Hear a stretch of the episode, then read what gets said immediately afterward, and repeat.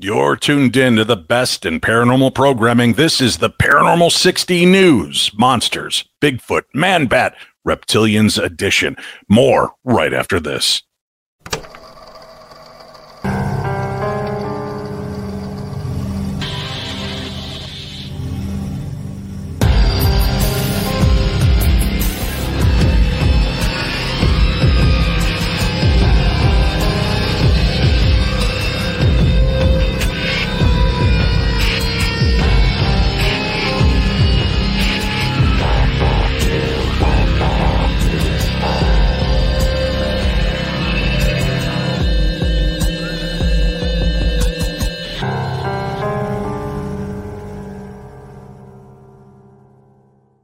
Good evening, friends, and welcome. I am your host and anchor, Dave Schrader.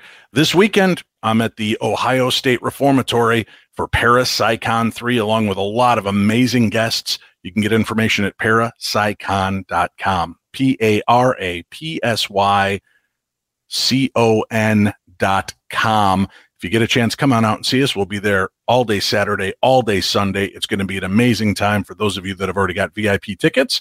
We have that little fun party that's happening Friday night tonight. So I want to make sure that you get a chance to stop by and say hi. It has been an extremely busy week in the world of news. Um, I want to thank everybody that tuned into our bonus episode this past Wednesday with Scott Walter, Alien Artifacts or Fiction. The feedback I'm getting is amazing. Thank you guys for tuning in and checking it out. I knew you would be blown away by what you saw. Let's uh, let's bring in the crew, ladies and gentlemen, shall we? The paranormal detective is here with us, Greg Lawson. Hello, Greg. Yes, I am, and hello, Dave. Also joining us, the Colonel himself, tucked away in a bunker somewhere with beautiful white blinds the one and only Martin Vaez. Marty, good to see you, sir. Hey, Dave. Good to see you, man. Can't wait for this show. This week has been crazy. Yes, it has. And we've been telling him for a year it's like trying to get through a brick wall to talk to him. And now he's proving it all the way from Oklahoma. Is that right? You're in Oklahoma this time? I'm in Oklahoma. Oh, Oklahoma. I like it. We've got. Can't you tell by the wall? Eric Folsom. I can. Wow. Every time you raise your arm, you vanish. That's the magic of the green screen.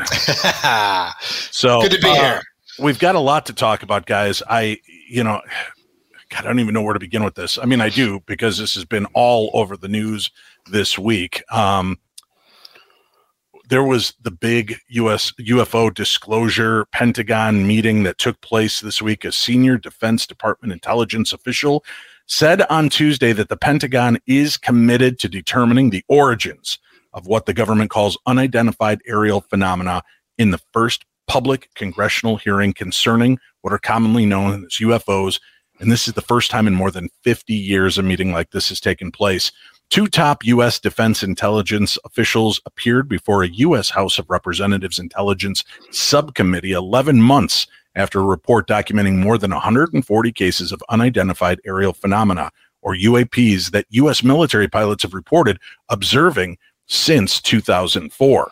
Now, we know that our service members have encountered unidentified aerial phenomena, and because UAP pose potential flight safety and general security risks, we are committed to a focused effort to determine their origins, according to Ronald Moultrie, who oversees the new group as the U.S. Defense Undersecretary for Intelligence and Security. And that's what he said during the hearing. The other official to testify was Scott Bray, uh, deputy director of naval intelligence. And the more popular term UFO for unidentified flying object has long been widely associated with the notion of alien spacecraft, which received no mention in last June's UAP presentation. The focus instead was on possible implications for U.S. national security and aviation safety. And guys, there's a lot of hubbub. A lot of people seem very, um, I guess, bent out of shape by uh, what happened. I loved it. I was up early, watched this entire presentation. I thought that uh, they provided exactly what I expected. They gave us an overview. They said, We're now going to look into this. We're contextualizing these things as a real threat. We're not just going to let them go by anymore. Uh, and they answered quite a few questions. I love the fact that that members of Congress, people that were there representing our country and our people, they had good questions, well thought out questions. Everything from what do we know about the case where the UFOs actually flew over one of our military installations, powering down our uh, missile silos. And it was an it was an interesting, weird moment, but I'm glad that it was captured because uh, as he questioned Mr. Moultrie and Bray, they were like, "Well, we're not familiar with this story," and you saw the skepticism wash over this representative's face, and he's like, "You realize how important."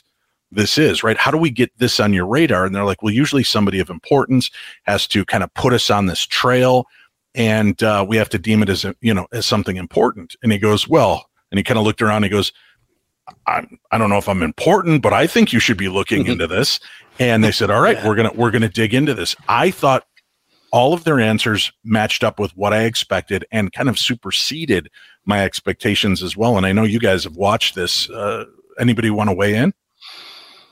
Well, you know, uh, I taken for example that that there has been a lot has gone on within the last 50 years between the mm-hmm. last meeting and this one. Uh, there's a lot of information, obviously. Uh, Greg can attest to this based off his research, but um, I think this was the first. This was the first meeting, and I think uh, for those who were a little upset about not getting what they were wanting, uh, bear in mind again, this is the first meeting, so this is kind of just the introductory type of information I think that they're going to uh, talk about. I was, I too was hoping to hear some um, things other uh, other than uh, in regards to the inter uh, inter-organization, interagency work that I was wanting to hear, like between the uh, you know the um, well, they, they uh, posed that question, Marty. They said, you know, are we making sure we're not chasing our own tail? Do we have something implemented and in place so that we're not looking into our own secret tech? Right, now, right. I like that they had already thought that through. They're like, yes, we've got. And then he goes, do you have the clearance to get the actual information? And he said, yes, we are working with them. So they're going to tip their hats and understand there are different levels of security uh, for you watching and listening to this and they have to be proactive but protective of that security. But it has been made known that they are going to be more forthcoming, but behind closed doors about things like that. Greg, what did you make of this meeting? Yeah, hi- historically, you know, uh, a lot of this stuff that people have seen, they're they're being reported by citizens, and uh, and it's very unusual, and they they report it. And uh, um, there's people in the military or the government that don't know anything about it, and they take that information in and they ask questions. Uh, and then there's there could be, uh, if these are, are secret type uh, operations, there could be individuals in the military that do know about it, and they're not going to tell you. And mm-hmm. that's just the way it is. And so I think um, they might be bridging the gap a little bit there to where um, you know they will be able to say something like, "Okay, uh, we, you know, you reported this particular thing, and you don't have to worry about that." You know, I, and, I was and, impressed and with the fact that that they made the comment. Well, what are we going to do? What is the penalty that we're going to put in place for people that are putting in false reports? And that was great. But what that also opened up was we need to remove the stigma.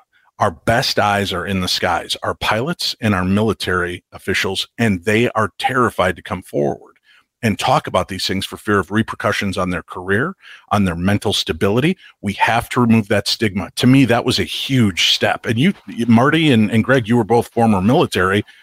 How big is that to know that that that lid has been lifted off of this kind of controversy? I, I think it, it's. Oh, go ahead, Gary. Go ahead. No, no, it's it's huge, and the simple fact that you know, as an operations specialist in the Navy, uh, our motto was "In God We Trust; All others we track." And we track everything. And I mean everything. Every airliner that disappears, mm. we know where it went. We're just not going to tell you where it went because we don't want to, re- you know, we want don't want to reveal the technology that we're using and the fact that we do know these things. Now that brings so, up another point during the uh, course of the meeting. Uh, there were questions asked, and and they did say this is something we'll have to talk about behind closed doors, and that seemed to infuriate people. And you have to realize, folks, they they gave you the answer why, because we can track some of these things. We're not going to show our hand how, because we have enemies out there. We have adversaries, as they call them, not enemies, but we have adversaries who, if we alert them to how we're we're keeping track of this stuff, right that that gives them insights that could be detrimental to us as a country. So you have to there's got to be some give and take. And right now they're doing some giving, and I think more is going to come our way. Eric, what did you make of this historic meeting? Yeah, you know what you were talking about. A lot of that happened in the first ten minutes. They set this the baseline right from the very beginning. Um, and as someone who doesn't have military experience that, that Greg and Marty have, what I took away from this was I think it was Congressman Coleman at the very beginning who talked mm-hmm. about. Um, I, I think he might be the skeptic in the group because he talked about could this be things that Russia, China, and other adversaries are actually doing? And I thought about that for a minute and I said to myself, I'm sure there is some of that that is, but these things go back long before the technology that we have today existed. Right. So um, I, I'm excited because you saw both sides of it. You saw them talking about the stigma being removed. You're talking about high level military officials that have seen these things haven't come forward with them and now are going to be allowed to. So are we going to see just uh, an inundation of stories come out over the next six months where these people have held them inside for years and years? Right. You know, hey Dave, I, I wanted to add one mm-hmm. thing. I'm sorry, and Greg, you can back me up if if uh, you'd like. Um, I, it's great that they're taking the stigma away at the operational level, mm-hmm. but at some point regardless of how much data, and they talked a lot about data today, mm-hmm. at some point, it's going to get to to where a high level official is going to have to say, "We have no idea what this is," and that does not go very well in the DoD. No, there, there's going to have, but that's what, that's what, they. There better be answers. Yeah, exactly. They don't have answers and this is what worries them. They they're not as focused on as we are the alien threat. They're focused on what are these let's make sure that this isn't something from one of our adversaries. That in, and i understand that. That's got to be our first line of, of concern um, and especially if they do have the capabilities of shutting down missile silos turning you know emp powers that can knock out uh, electronics that's dangerous as hell for all of us and they they asked that question. I saw that they kind of skirted it, and although the the representative was very um, he wanted more information on it. I think behind closed doors they're going to give more information as well because if they do know it's one of our adversaries, they don't want to tip the hat. So it's going to be, like I said, it's going to be a very awkward dance. But we also have to realize they can't go back and suddenly admit to everything over the last 50, 60 years. They're going to have to be extremely cautious with the way they go forward in this because once you uh, we all kind of know their secrets already. We we kind of accept it to a degree, but when you you know, it's like you know your dad has cried, but you've never seen him cry, and when you do, it kind of makes you go, "Oh, geez, that's disturbing." You don't want to see daddy cry. You don't want to see the government admit, "Yeah, we've been lying to you." You know it's there, it's subtext, but there's still that plausible deniability, which I think is is key to everything that we're about to see with this closure you know, a lot of people want to know, well, why are we still hiding? Why aren't we talking about this? And this guy is a perfect example. Why? Tim Burchett calls the UFO hearing a joke and says that wreckage has in fact been recovered. He's a U.S. Congressman, Tim Burchett, and he has called this hearing nothing more than a joke. Burchett's comments were made in a tweet shortly after the House subcommittee uh, hearing on government investigations of UAPs. It was the first meeting, as we said, to take place in over 50 years. Prior to the meeting, Burchett also claimed that wreckage from UFOs seen flying over the U.S. had been recovered. Um, he said he has gotten that from multiple sources that had informed him of that fact, but he was not willing to elaborate further. So I think it's funny. He's he's bitching and whining that uh, we didn't elaborate more in that meeting, but he won't elaborate on what he thinks he knows. Yeah, funny how those conspiracy theory types do that, right? Well, People don't realize. If yeah. we do have it, we may not want China and Russia and Korea to know we've got it because what we're getting from it could protect us. People don't realize how much we are being watched and monitored by other countries. Mm-hmm. They ignore it or they just uh, just go about their day. When I was on Nimitz, we had uh, little, you know, Russian trawlers, little uh, uh fishing boats following us around everywhere we went, right? And right before Desert Storm, we threw a big uh, uh, sat, um, satellite dome on the the superstructure of Nimitz. We had Russian trawlers just inundate us. They follow us everywhere, follow us everywhere. And you could see them out there taking pictures, and they're supposed to pretend like they're fishing boats. Well, they weren't. Right. You know what kind of uh, satellite we had? So we could pick up CNN during uh, during Desert Storm. Oh, geez. no lie. Yeah.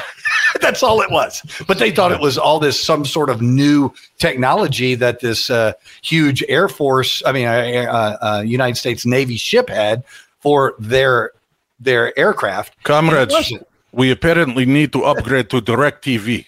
That's it's very that's, good. They get CNN in was, middle man. of ocean. Uh, again, here's another knucklehead who's come out, and again, it's just I um, I feel like this is like a form of disinformation. People just in a in a way mildly mocking it, but now Geraldo Rivera has entered the fray. Looks like he's about ready to bite into an imaginary Big Mac in this photograph. Geraldo Rivera says he has seen a UFO, but then he also kind of tipped his hat at maybe he shouldn't have said all of this. He saw it while he was driving, stoned on ecstasy. Fox News Geraldo Rivera claimed he once saw a UFO when he was driving in the Bahama Banks while stoned on ecstasy. Uh, the veteran conservative commentator's revelation about driving under the influence came during a discussion about a House Intelligence Committee hearing on un- unidentified flying objects on uh, Tuesday's broadcast of The Five. He said, I've sailed around the world. I've seen a lot of clear si- skies. I've seen satellites, which are kind of spooky, weather balloons, and stray aircraft, Rivera told his fellow panelists. The only time I ever saw a UFO happens to be when I was stoned on ecstasy. He recalled it looked like a great big North Star, brighter than the North Star. It was right on the horizon, and then I tried to avoid it. I steered around it. And then he pulled up and rolled down his window and said, Come on, man, are we going to do this or what? Allegedly. I, I get that from good authorities. I could be wrong. Wow. Uh, I, I do love that Emily jumped on him and she said, Wait, you were driving stoned on ecstasy? He ignored it and he goes, He kept following me. And I went back the other way, Rivera continued, ignoring the question. It was right in front of me. It just tracked me everywhere I went. Rivera's description of the incident suggested he was driving a boat, though it was unclear, and he didn't say when it happened. Hmm. Couldn't have been too long ago with ecstasy, right? Uh, I don't. It's been around for about 20 wouldn't, years now. Yeah, it wouldn't. It wasn't in the seventies. Let's put it that way. No, Crazy. All right. Uh, I, I, do have to make this quick mention.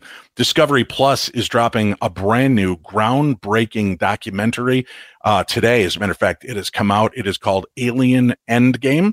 In 2021, a groundbreaking Pentagon report revealed what the government had denied for decades the existence of UAPs or UFOs. They are real and may even pose a threat to our planet.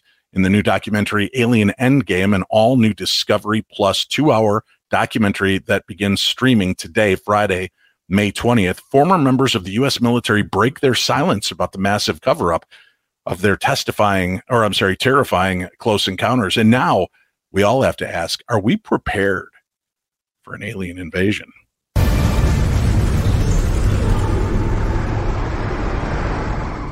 A series of mystery sightings in the sky are raising national security concerns now. Navy pilots say they saw something that defies the limits of known aviation technology. For decades, the U.S. government has ignored reports of unidentified flying objects harassing our military. Lying to the public is part of what we do. You pay us to do it.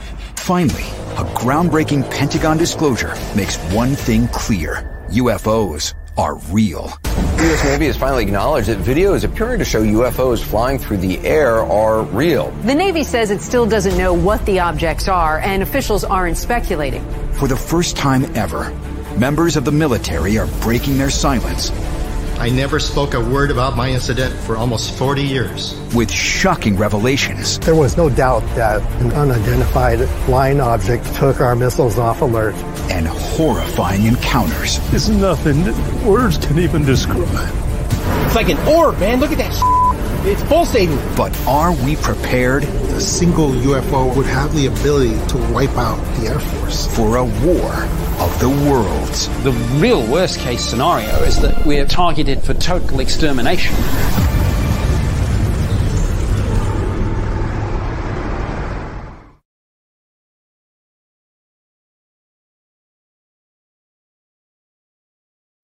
Again, you can stream that right now on Discovery Plus. Check it out. All right, it is time now for the Colonel to shine. Marty Vaez, where are we going first? Well, hey, Dave. Uh, listen, uh, scientists say there might be another reality right beyond this one. For those of us who worried the world somehow got trapped in the wrong timeline, relax. Scientists are now saying there might actually be two realities. Two researchers, excuse me, two researchers from the Univers- University of Maryland released their findings in a study earlier this month in the Journal of Physical Review Research.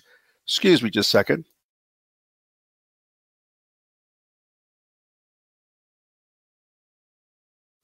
got to learn how to breathe again. Okay. Um, according to a university press release, though, a second reality isn't exactly what they set out to find. While studying layers of graphene made with hexagons of carbon, they found repeating patterns that change the way electricity moves. Based on their research, the pair think they accidentally found a clue that could explain some of our current reality mysteries. According to the university's media arm, they realized that the experiments on the electrical properties of stacked sheets of graphene produced results that looked like little universes and that the underlying causes could apply to other areas of physics. In stacks of graphene, electricity changes behavior when two sheets interact. So they believe that unique physics could similarly emerge from interacting layers elsewhere, perhaps across the entire universe. In a sense, it's almost suspicious that it works so well by naturally predicting fundamental features of our universe, such as inflation. Study co author Victor Galitsky said in a statement It is not uncommon for physi- physicists to question the way our universe works. Even the best established theory can be called into question and should be if we hope to better understand the world we live in, as well as potential ones we haven't been to yet. We haven't explored all the effects. That's that's a hard thing to do. Co-author Alizriza Alariza Parmitskar uh, said in a university release. Parhizkar also said that the findings could solve many outstanding questions scientists have about conflicting or confusing law of physics. No word yet on how we get to the proverbial other side, though. Dang. You'd think they'd do some research to get us there. Yeah, right. Yeah. But that's I, I like that. Listen, the world is expanding quick. Our UFOs, we're getting closer to understanding that we are not alone, or at least that there is technology far beyond what we've ever expected there to be. And now the fact that we may have parallel universes, it makes me wonder what does the government know that all of these kind of um, discussions and conversations are coming up? Are are aliens crossing through this kind of portal with the talk of black holes, a black hole whose uh, poles reversed becomes a white hole. Is that allowing things into our universe? I don't. Hey, no, it's uh, that would that would uh, answer a lot of questions as far as uh, like I was saying before, tracking things. Uh, they're there one one moment and then uh, they're gone the next. And Do you have a fan blowing on your microphone? Do I? Yeah. I don't think so. You hear it? Well, it's I don't, maybe it's because you're so tall. Every time you move your head, the wind blows across that microphone. I think that's it. I it's crazy, isn't figured it? When you're when Yeah. you're like, that's cool. Really? we were all yeah. You're, Yeah. you're tall and All proud. right. No, we like it. All right, uh, paranormal detective, you're up next. Where are we going? Oh, we're going to go to uh, Neil deGrasse Tyson has a scary theory on how the world will end. This is reported by Eli Shatovich. Uh, Neil deGrasse Tyson's always seems to have some sort of theory about something, and as he should, he's since he's the most recognizable astrophysicist on the earth. He's been in countless television shows, hosted uh, his own podcast about things space and science, and has a bachelor of arts degrees in a degree in physics from Harvard and a PhD in astrophysics from Columbia. According to the famed astrophysicist, the sun will even- eventually expand and the earth will get so hot that the oceans will boil off and evaporate into the space. The planet will become a burning husk that just gets pulled into the sun's surface and vaporizes. And that's the way we're going to go. So, but this uh, this is boring to uh, Tyson apparently because he says scientists already know how the Earth is going to end. The bigger question, like how is the universe going to end?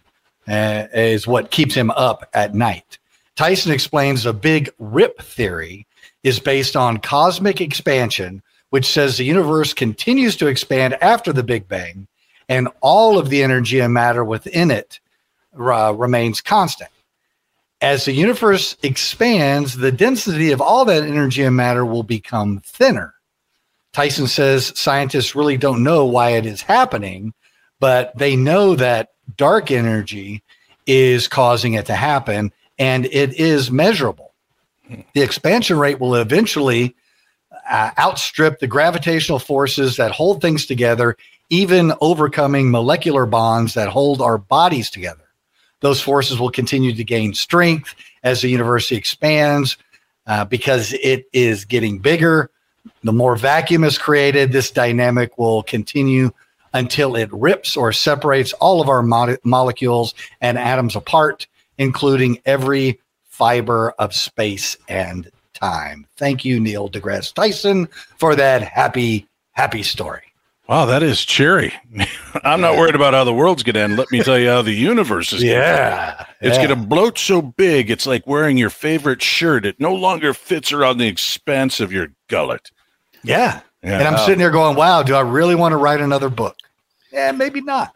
What's the You point? may not have time to write it. By the way, yeah, what's the point? Wow. What is the point? Marty. All right, Eric, cheer us up. Where are we going next? You know, I, I'm glad you bring that up. I am the one that usually brings cheer to this this show. Or beer. And Usually one or the other. Usually beer. I've never brought a beer, which is what Oh, I want to talk fair. about first, if you don't mind. Okay, Uh, sure. There are three th- three things that I want to talk about this evening, in addition to my Mm-hmm. story. The first thing is it's a very very serious evening, very very serious, and so I'd like to make it a little more lighthearted. Second, I think that I saw Greg taking a zip, not a zip, a sip, A zip of a sip? a sip of Zima. Now, No. for those of you that are below 40 years old, Zima Not was. Zima. It, I'm pretty sure. Zima. Look at that. That's a Zima. Is that a- Zima. Wait, show us the bottle, Greg. You need to answer the question. You know, Answer the guys, question, Greg. We need I'm the truth. We deserve the truth. We can handle it. We can handle the truth. Oh, Dasani. Well, he puts it in a Dasani bottle. though. Yeah, so you wouldn't is. know.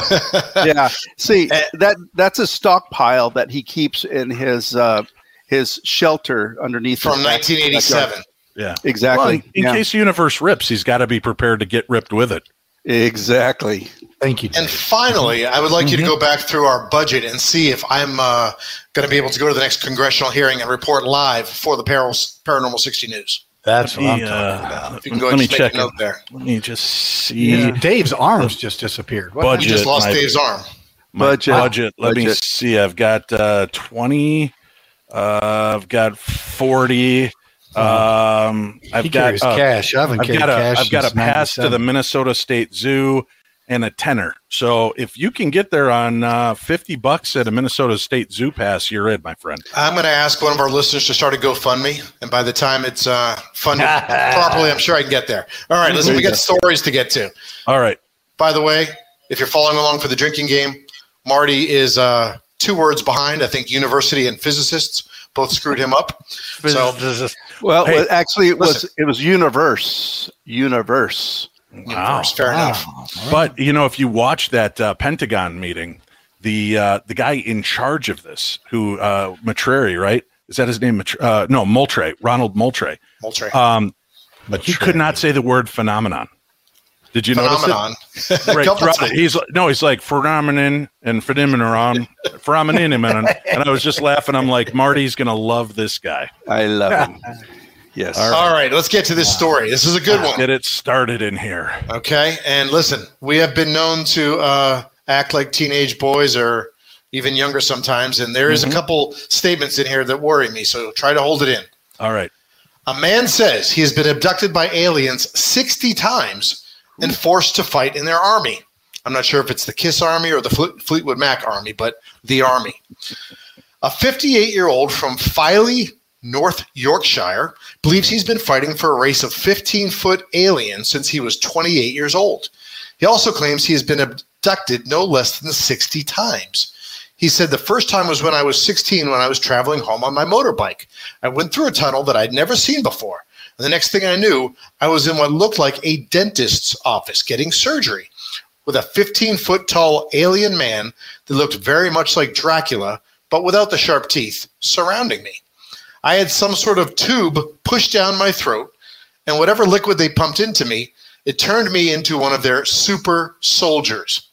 For the past 30 years, I've been part of their army fighting the opposing race of aliens called the Dracos, which are tall and scaly and have heads like dragons. Mr. Kellett described a room covered in checks, much like a chessboard, as the place he goes to whenever he is abducted. He said he and his alien comrades use a glass ball located in the middle of this room, which can transport them through space and time. Mr. Kellett thinks he now has chronic fatigue syndrome and post traumatic stress disorder from his time involved in the space wars. What's This uh, is a- fatigue? What is chronic fatigue? Is that my word tonight? That's the first of a couple, but yes, fatigue. All right. This so is he has why you don't attack others. I apologize. I learned a valuable lesson this evening. Um, this has apparently been exacerbated by the supposed time difference between Earth and the planets Mr. Kellett claims to have visited.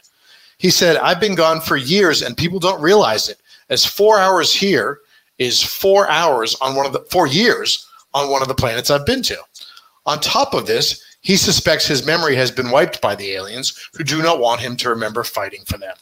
They he must said not have done a very good job because he seems to remember fighting for them. Well, oh, hold on. Story Oh. gets deeper. Oh, yes. Ooh. Oh, there are so many different races, Mhm. but I struggle to remember the names of all of them. I can only remember what they look like through the drawings I make, which you have up here on the screen. Mm-hmm.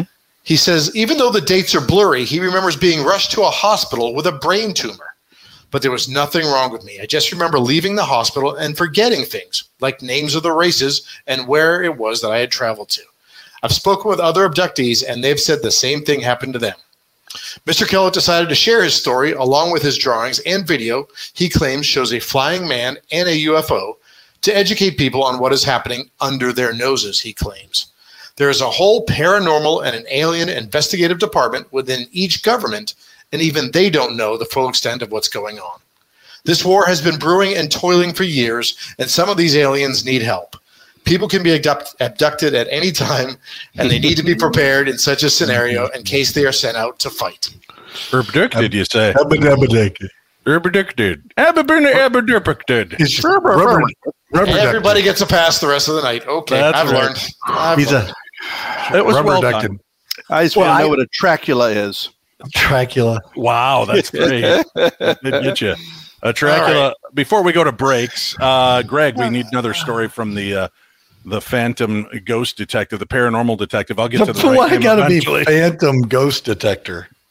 That's the name of his ne- next book. What? Yeah, Why do I got to be the Phantom Ghost Detector? Why What not? It's nobody else has got it. All right, well, what's going on? You, you named it. I, I wish. I wish I had a, a story like Eric's and have checks all over my uh, floor. Be like uh, crew was that Christmas junk or whatever? Did Checks mix. Was it? Uh, okay, never mind. All right.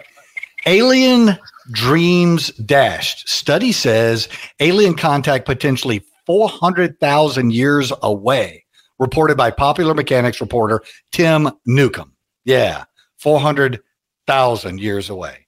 A- In a new paper from a couple of Chinese astronomers, did I just say astro- astronomers? what was that? Astronomers. astronomers. You got Chinese out and astronomers. I think you're a It's little okay, Greg. It Astronomers. happens to all of us. It happens Thank- to all of us. Thank Apparently. you, Eric. I appreciate it. And I know Marty's got my back. So there we Mhm. go. That's where like All it. right. Yeah. So Chinese astronomers hmm on search of communicating extraterrestrial intelligent civilizations, SETI, say that with the success rate we've seen so far, which is zilch, we may need to have some new habitats formed before we can actually start chatting with our alien friends. Boy, that is a positive attitude. Our our uh, how, how did he put that? The success rate we've had so far, which is Is zilch. Zilch. I've been, right. I didn't know I've been so successful my whole life. This bank Oh, yeah. account of mine Oh, is majorly successful because I have zilch in it.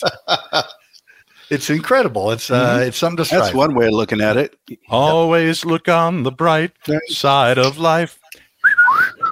Is that a show tune? Yes. Excellent. All right. And that could take anywhere from 2,000 years to 400,000 years, if at all. Published in the uh, journal or the Astrophysical Journal, the paper by researchers in Beijing Normal University says uh, that one of the most puzzling questions for humans is whether our existence is unique.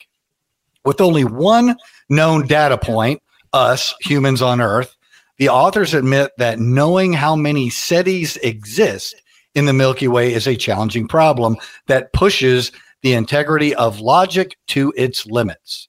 That said, they aren't going to stop trying.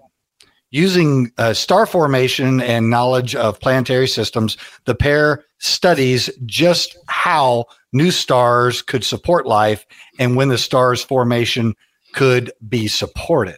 So, most of the studies on this problem are based on the Drake equation, the authors write.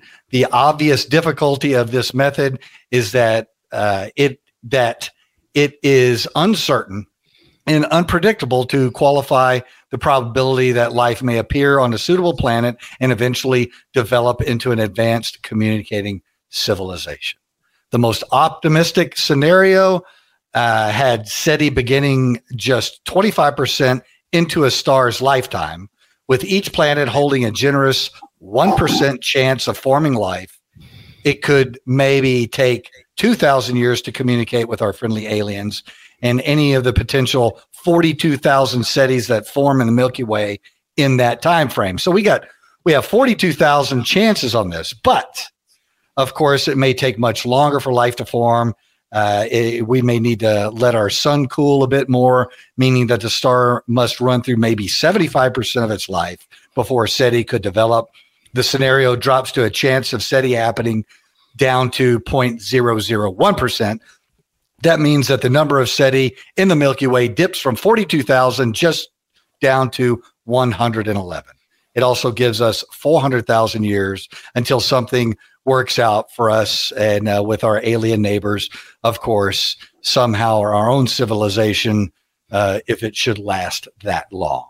So 400,000 years, mm. the turkey's still not going to be ready in my crappy yeah. oven. That's mm. true. and now for so, something completely different. Obrigado por eu estar aqui. Tudo bem. Tudo bem, obrigado. Por favor, se afaste. Obrigado. Se você está preso, se está perdido, eu quero saber para poder te ajudar. Gostaria de ser ajudado?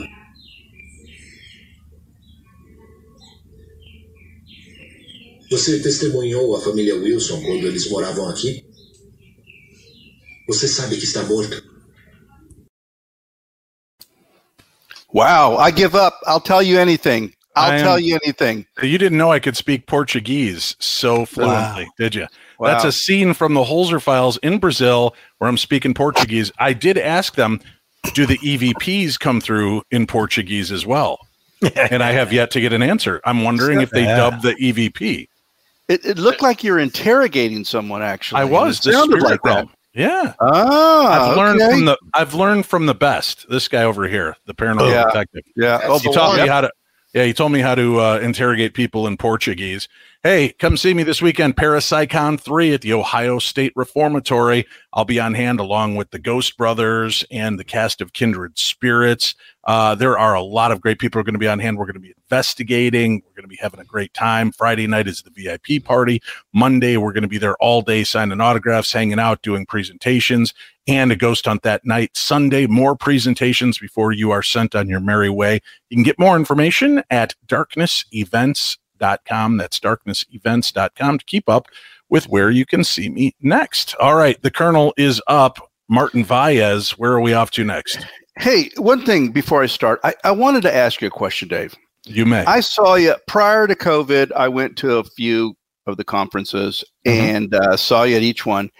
Almost every single conference, you had a different hour and a half long presentation. How do you do it? I don't. I just need to know how you do it. Uh, Greg they're, stands they're behind the curtain. Yeah, Greg stands behind the curtain with a microphone, and I just wear a little earbud, and he tells me everything. Is that say. what it is? Yeah, he is yeah. the puppet master. and every single one of them was was was totally totally awesome. Amazing.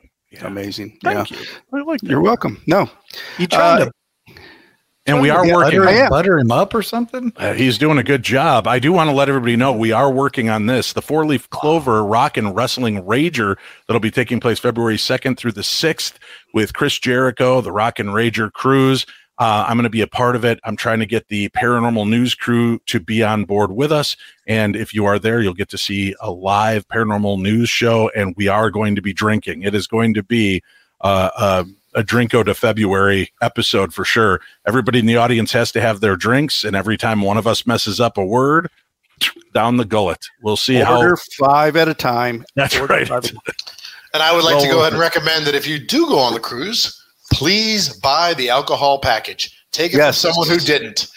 Buy Yes. the package. It may seem like a lot, but it's not. It's a hell of a deal.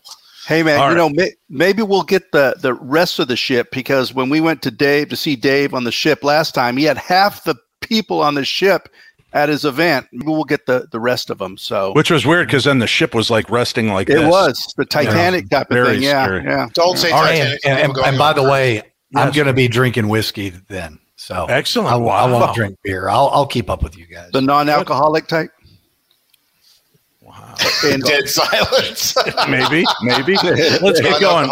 Okay. Marty, where are we So- going next? Tom DeLonge, sci-fi action comedy Monsters of California. Tom DeLonge is set to release his directional debut, Monsters of California, later this year. And while he's yet to lock down a release date, per the film's, uh, let's see here. I'm sorry. I give, Uh, you, a, the give you a story with four synopsis- sentences in it, and they're Right. all 72 font. How can you not read it?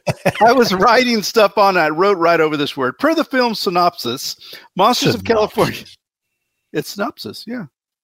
Uh, Monsters of California follows the mind-bending exploits of Dallas Edwards, who, flanked by an ensemble of s- similarly dorky, sex and drug-loving teenagers, attempt to unearth answers to a series of mysterious paranormal events happening around Southern California. As they peel back the layers on this onion of the unexplainable, they unravel the extra, extraordinary secrets held within the deepest levels of the government. In a statement, DeLonge said, Anyone who knows me or follows me on social media knows I'm no stranger to the paranormal, which is why I'm directing Monsters of California, was a no brainer. The film takes my fascination with the unexplained, combines it with the skate culture I grew up of, I grew up of, and tosses in my ridiculous sense of humor that millions got to witness during my Blink 182 days. In recent years, I've had the good fortune of helping the government remember how much they care about UFOs through the work we do at To the Stars. And it's that experience which helped inspire this movie. I can't wait for audiences to see the messed up fun and adventure these kids go on. That's Very exciting. All right. It Yeah. looks like uh, Eric. Eric, we still need a good nickname for you. Chachi. I mean, that's what I call you, but it doesn't have the same ring as the paranormal detective and the colonel. We need something a little bit more. The colonel, the paranormal detective, and Chachi. You see, that's the. I mean, throw it, in the you. chat. If you've got any ideas, throw it in the chat. I did love Joni, so that's fair. That is All true. right. Let's get to this. So, All right. this is something I always wondered. Bear What? Grylls, right? Yes, He's yeah. always out there in the wilderness. Mhm. And why hasn't he run across some sort of creature, a Bigfoot or, or something else? Well, believe it or not, he's been investigating them. So, No, no, he hasn't. no, No, you got to Everybody read that. has. uh, read that first sentence. Jesus. our York, our Yorkshire Bear Grylls has spotted some unusual activity in the Uh-huh. New York moors on one of his excursions. Right, and then what's the next line? Ben Walgate, Yeah, known for his that's- imp- Yeah, that's their Yorkshire version of Bear Grylls. See? You mean I pulled a story? I didn't even know what I was pulling. Yeah. I remember. I remember my first Pulling your first story. Yeah. That's, that's why This you- is not my night. Nope. All Go for it. All right. Here we go. I- So I- Ben, hard. ben Walgate, the supposed Bear Grylls, as I like to think of him, is known for his impressive exploration of woodland and outdoorsy spaces.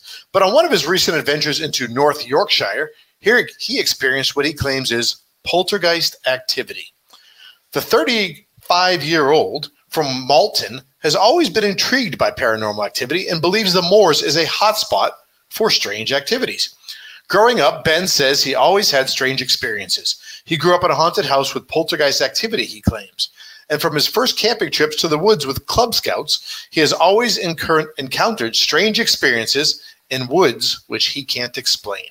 Uh, did anybody here ever uh, No. join the Club Scouts? Club Scouts. Yeah. Listen, Yeah. you guys all have a copy of my story. That's it says Eric. club. It Where says did- club. Show me the line. I've got it. Oh, Right don't there. do that. Third Don't do it, paragraph, second sentence. It Oh, never you're right. comes out good. It does say with the Club Scouts. Very nice. Wow. All right. So Good my, job, my question Eric. was, I, I wonder if that's what they call it over in the UK. Oh, and we, the Club we call it Scouts. Cub Scouts. They call it the Club Scouts. Might they might you might you have me on that. So I'll Listen, I already screwed up that I thought this story was about Bear Grylls. So It is Gosh. a club, and they are scouts, so Mhm. Oh, makes sense. He said, There's so much more out there that's intrigued me. I've spoke to people about it, and there are hundreds of people that have had my experiences. I found that the North York Moors is a hotspot, and hikers, dog walkers, and so many other people have seen strange things in the skies paranormal activity, ghosts, and some people claim to have seen a Bigfoot type character. I just think all these people can't misidentify something. What are they identifying? He questions. UFOs have always been what interests Ben the most, and the universe is just so big, we don't know even how big it is. Well, we kind of do, but okay. Maybe in the UK they don't. I don't know. God. I, I'm Uh, just- UK, you can send your hate mail directly to Yeah. Eric at I No, don't that give was- damn dot No. I love No. the UAK. I, the UK listen, I don't know the rules in other countries. Okay. I mean, I just saw my buddy who speaks clear English speak in Portuguese. I don't know what happens when you go to other countries. Yeah, That is true. exactly. All right. So when Ben, not Bear Grylls, visits Mm-hmm. the Moors, he takes an. This is this. Look at this sentence here, guys. I'm going to read it as the story is written. When Ben visits the Moors, he takes a magnetic pulse device which picks up magnetic pulses. Okay. Get that? Okay. Almost like a Ouija board. He claims spirits can manipulate the device, but humans can't. He added, I've asked specific questions to the device and it spiked every time. I know all the sounds of wildlife. I know it's not an animal. I have heard very strange noises that I can't explain. I kind of go into my scientific mind and use process of elimination to try and figure out what it is. Although I would be lying if I said I wasn't scared. I camp miles from my car. It's even more scary to know that where I'm at is a place where others have reported seeing sightings and strange things.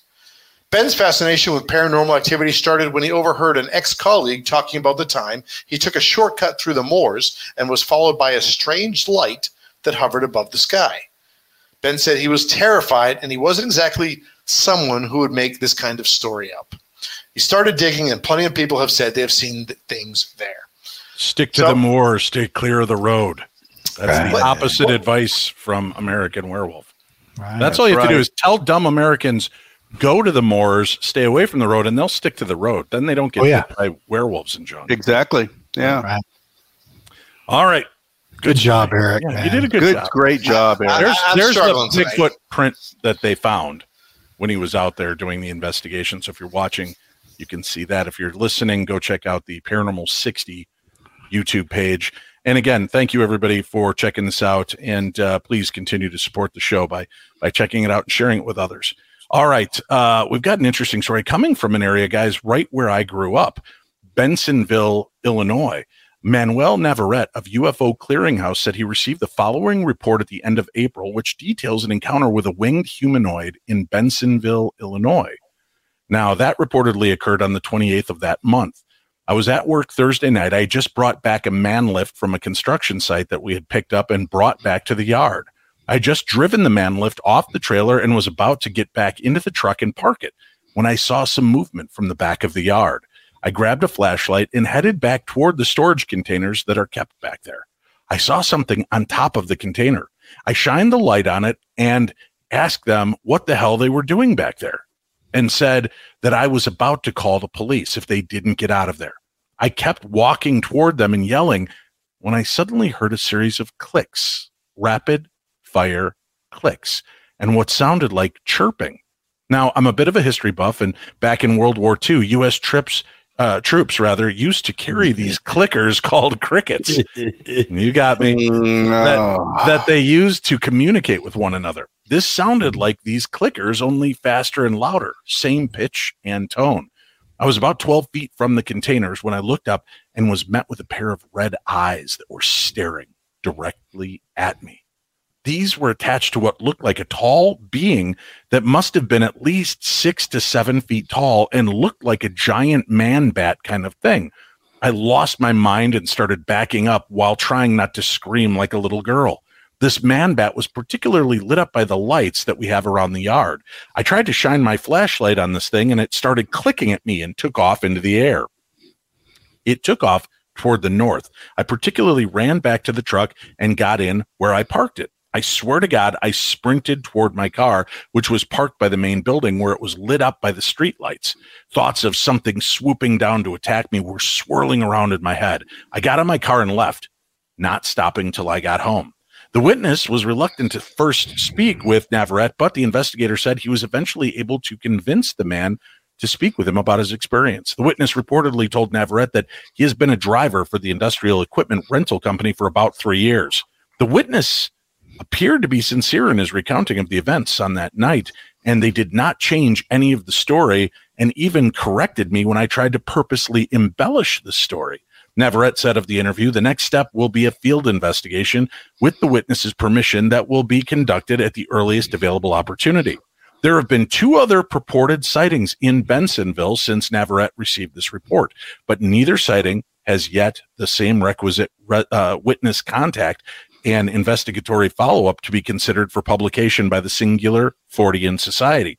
The village of Bensenville is directly adjacent to O'Hare International Airport, which has been the epicenter of a recent spate of winged humanoid sightings in the Lake Michigan Mothman investigation, with over a dozen sightings reported coming from the airport itself since August of 2019, and many more reported in the surrounding communities. These reports from the larger investigation have come from very uh, from every state rather bordering Lake Michigan, and they date all the way back to 1957. I grew up. I never once heard about these, but in the last, I think six to seven years, there has been this insane uptick in visual representations of this Mothman bat like creature, and you could find it all over the Chicagoland area. So freaky, very freaky. All right. Speaking of freaky, the paranormal detective is up next with his tale of high strangeness. Where are we going? Wow. Next? Where are we going? Let, us go to uh, let's go to Gracie Mansion. I'm glad uh, it, that's it, the next picture I have. Hey, that's that's uh, good uh-huh. timing. Uh-huh. Good is Gracie Man? is Gracie is Mansion? New York governor's mansion? Come on, man. I didn't do that to you. That's true. Look, you can see somebody up there in the window. Mm-hmm. All right. So is Gracie Mansion haunted? Mayor Adams says there are ghosts there, reported by the New York Post, Tim Donnelly. Club going Mayor Eric Adams is a man who likes to boogie. Now, okay. yeah, I didn't. I, that's what I this said. is an in-depth report, by the way. Yeah, it, it is. That into it. Yeah. Uh, now he is also apparently believes in the boogeyman. Adams turns mm. his attention from the Bronx bombers to the Manhattan Booers as he broke news in the Yankees press box during Tuesday's game Gracie Mansion is haunted. I don't care what anybody says. There are ghosts in there, man. Mayor Adams told Yankees announcer Michael Kay and Cameron Maybin, who invited him into the booth after the mayor tossed out the first pitch. Adams laughed while confirming he sees stuff moving around and hears footsteps in the stately 223 year old country house that became the official mayor's residence in 1942. Listen, they're creeping around, he said. If the mansion is haunted, that's that that would be news to historians, ghost hunters, and former employees who told the Post they haven't heard anything and aren't familiar with any stories of spirits hauntings or un- the undead people lurking around the people's house. Absolutely not. I never heard of such idiocy. idiocy. Idiocy. yes, idiocy. Idiocy. Idiocy. Damn it, idiocy. Mm-hmm. I know what you meant, Greg. I know. You what get a pass, Greg. You get a pass. Thank you, Marty. Wow. Thanks. Because because communication is all about understanding, right? You mm-hmm. know, Yeah. understand. All right. We don't Wow, want that was So- that was very deep of you.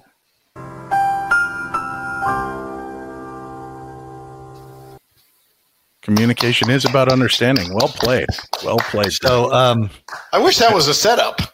I wish too. That just Yeah, fell that in was place. just perfect. Yeah. Nature. Fell, fell on your lap. Okay, hold on. He's only halfway through this story, so let's get going. All It right, is on and my back lap. into it. Saturday. Yep. hmm All right.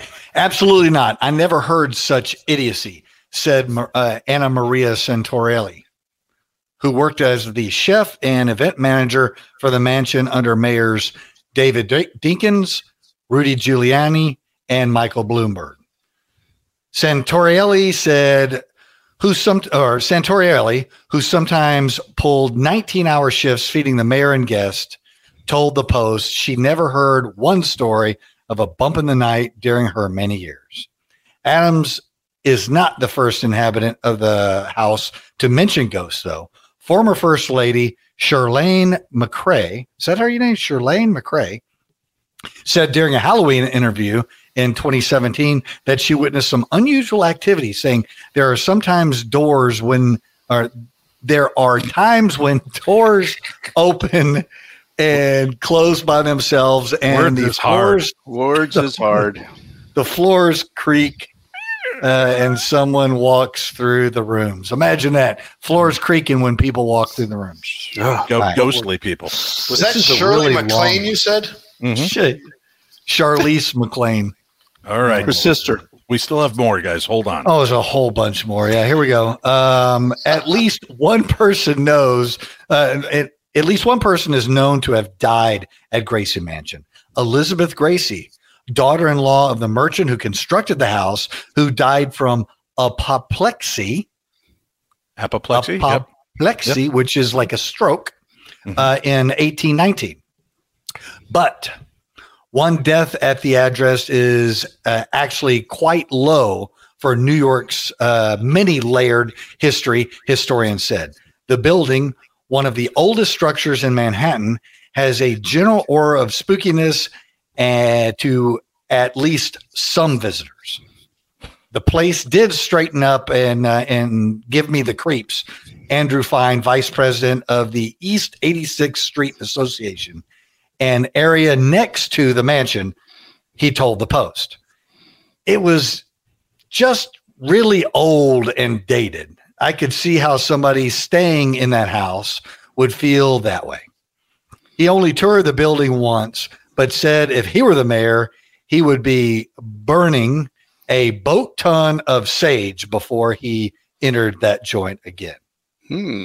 Yeah. Oh, yeah. wow. So Hey, Greg, uh, this is the paranormal 60, not the paranormal six hours. Okay. Yeah, so maybe on your next report. pushing. Yeah. Yeah. Don't worry. I think uh, Martin's about to go over the limit you just hit, Greg. All right, Colonel, before you get too cocky, let's talk about a woman that's been stalked by a ghost that dragged her downstairs and became a spirit hunter because of it.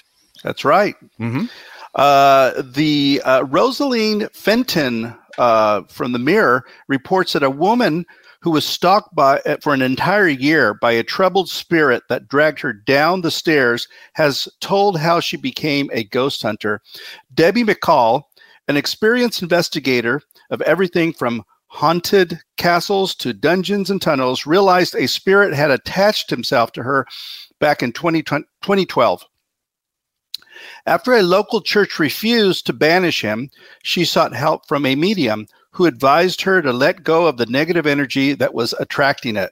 Now, Debbie, a Portsmouth, says that this helped her regain control of her life. Since Debbie created Ghost to Ghost, she has gone on more than 120 haunting excursions, taking a mixture of believers and skeptics. In November 2012, Debbie's life changed forever after a spirit attached itself to her and refused to leave her alone for over a year. She said she actually feared for her life as the spirit, which was initially invisible but eventually turned into a sinister shadow, would taunt her by moving items around and eventually became aggressive and dragged her down the stairs. Terrified, she turned to various churches to help, but says no one knew what to do. She said this spirit just wouldn't go away. The haunting got particularly bad, and the uh, spirit caused physical disturbances. Objects would be moved, things would fly around, and I even got attacked. I was pushed down the stairs and dragged by my ankles. That happened four or five times. Yeesh. Yeah. And one time it was even witnessed by a friend who ran out of the house, which would be something I would do. I was literally stalked for over a year, she says. The spirit was a bit taller than I was, around five seven, and quite wide. Ooh, there was a, a yeah, quite wide spirit. Do you know what Wide- we call that? fat. No, we call it Whoa. a portly geist. Ah.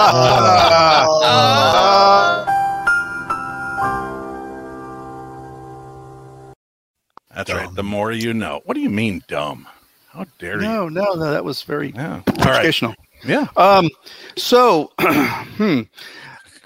she said she was absolutely terrified. Uh-huh. Wow. Yeah. Uh, I had no idea how to deal with it. At the time, I couldn't see him, but I could feel him. Desperate to escape being tormented by the spirit, she went to a medium and realized that she needed to let go of any negative energy that was keeping the spirit latched onto her. Thankfully, by the end of 2013, the spirit left her in peace, but there was no turning back for Debbie, who became intensely passionate about the paranormal. She said, and I quote, The spirit took over my life. I thought I was going completely mad. It got to a stage where it didn't matter where I was, he would appear and perform. He'd start moving objects to scare me and get my attention was which was witnessed by friends and even colleagues at work. They couldn't believe what they were seeing. They were just shocked. It was the most difficult year of my life, but I don't regret it because it has got me to where I am today. I believe these things happen for a reason. And She ain't wrong. She ain't, Ain't wrong. wrong. No. All right, Mm-mm. folks, believe it or not, our final story is here. And we're going to go to the great delegate from the state of Texas, now in Mm. Oklahoma, to share this tale of wonder. Uh, what, what's the what's the topic you've brought for us, Eric? Well, we're going to file this under there's a first time for everything. Mhm. Believe it or not, a woman has taken to Facebook to write a strange post about Yoga Barbie. On May 3rd, a woman posted a picture of the Yoga Barbie on display at a Target, claiming that Satan always comes as appearing innocent. He will never come with horns and a pitchfork. The poster who wrote the bizarre rant is Yasmin Suri, who is, according to the website she links in the post, a licensed ordained minister, professional singer, and speaker. Uh, if you could just go ahead and hit the mute when you're going to clear your throat when I'm talking, that'd be great. Sorry. Wow. Dave. That was Gregory. Dave. Paranormal detective. this is the best story of the night. Okay. Yeah. All right. So, as you can see there in the picture, certainly looks like a uh, professional singer and ordained minister. She claims in her Facebook post that sh- the Yoga Barbie has five guided meditations telling everyone that yoga is Hinduism and how you cannot separate the poses from the religion. Yoga's origins are also not definitive since it is such an ancient practice, likely predating Christianity and Satanism. It has roots in Hinduism and Buddhism, but as we all know, it also has many modern iterations as a form of exercise and relaxation. I have seen children get possessed by demons. This Barbie also teaches you breathing. Her pet is also involved. Not breathing. yes, oh my breathing. God. A true sign of Satan- demonic entity. It breathes. right. Satan First you is breathe, after your Satan. children. Hey, come on. We need to know everything. Hold She on. continues in her rant saying how Satan wants to indoctrinate your kids and use them for some mm. glory, and how as your kids grow, they will grow rebellious, depressed, and maybe even suicidal. Claiming that a parent will not know what is happening, and then ends her rant by saying that you must remove all toys and clean your children's room of all demonic attachments. Wow. Look at that. Then, as all good marketers do, she ends her post with a link to her website. Her strange rant seems to claim that yoga and this Barbie doll will lead to demonism. There are a lot of fallacies in her claim, as you can imagine. I believe yoga is good for you, and there are benefits for children playing with Barbie dolls. So now, if you don't mind, I'd like to give you a little PSA. Mm-hmm. Playing with hmm. Barbie dolls allows children to develop social processing skills and empathy in the future. It enables them to think about other people around them and how they might react to one another. So, no, a yoga Barbie doll does not and will not possess your child with some demon from hell. Yoga is not demonic. Yoga is a relaxing exercise that has many benefits, with one helping you relieve a lot of stress. It's okay to stretch and find a moment of peace, and yoga can do that. So if you're worried that yoga is going to conjure up some demons to possess you, don't worry. Yoga is just an exercise, not some demonic ritual. I don't know what's I don't know what's more demonic. Is it uh, Greg clearing his throat or the Colonel heavy breathing during that Yeah, entire story? yeah. He's nose nose breathing right into the mic for you. but wait, what's that strange noise we just heard? Could this be? Dumbest news of the day. I think I, I have to agree. Namaste. Yeah, Yoga Barbie being evil might truly be the dumbest story. I think that was a good story, Eric, and uh, I learned something new that I didn't know four minutes ago. There's someone out there for everyone. There is. Well, that's it for this week, kids. Thanks a lot for tuning in and spending some time for us. Can you believe it? We've kept it under 90 minutes today on the Paranormal 60. for the crew, Eric Folsom, Martin Vaez, and Greg Lawson, I am your anchor, Dave Schrader. This is the best in paranormal programming. You've been listening to the Paranormal 60 News.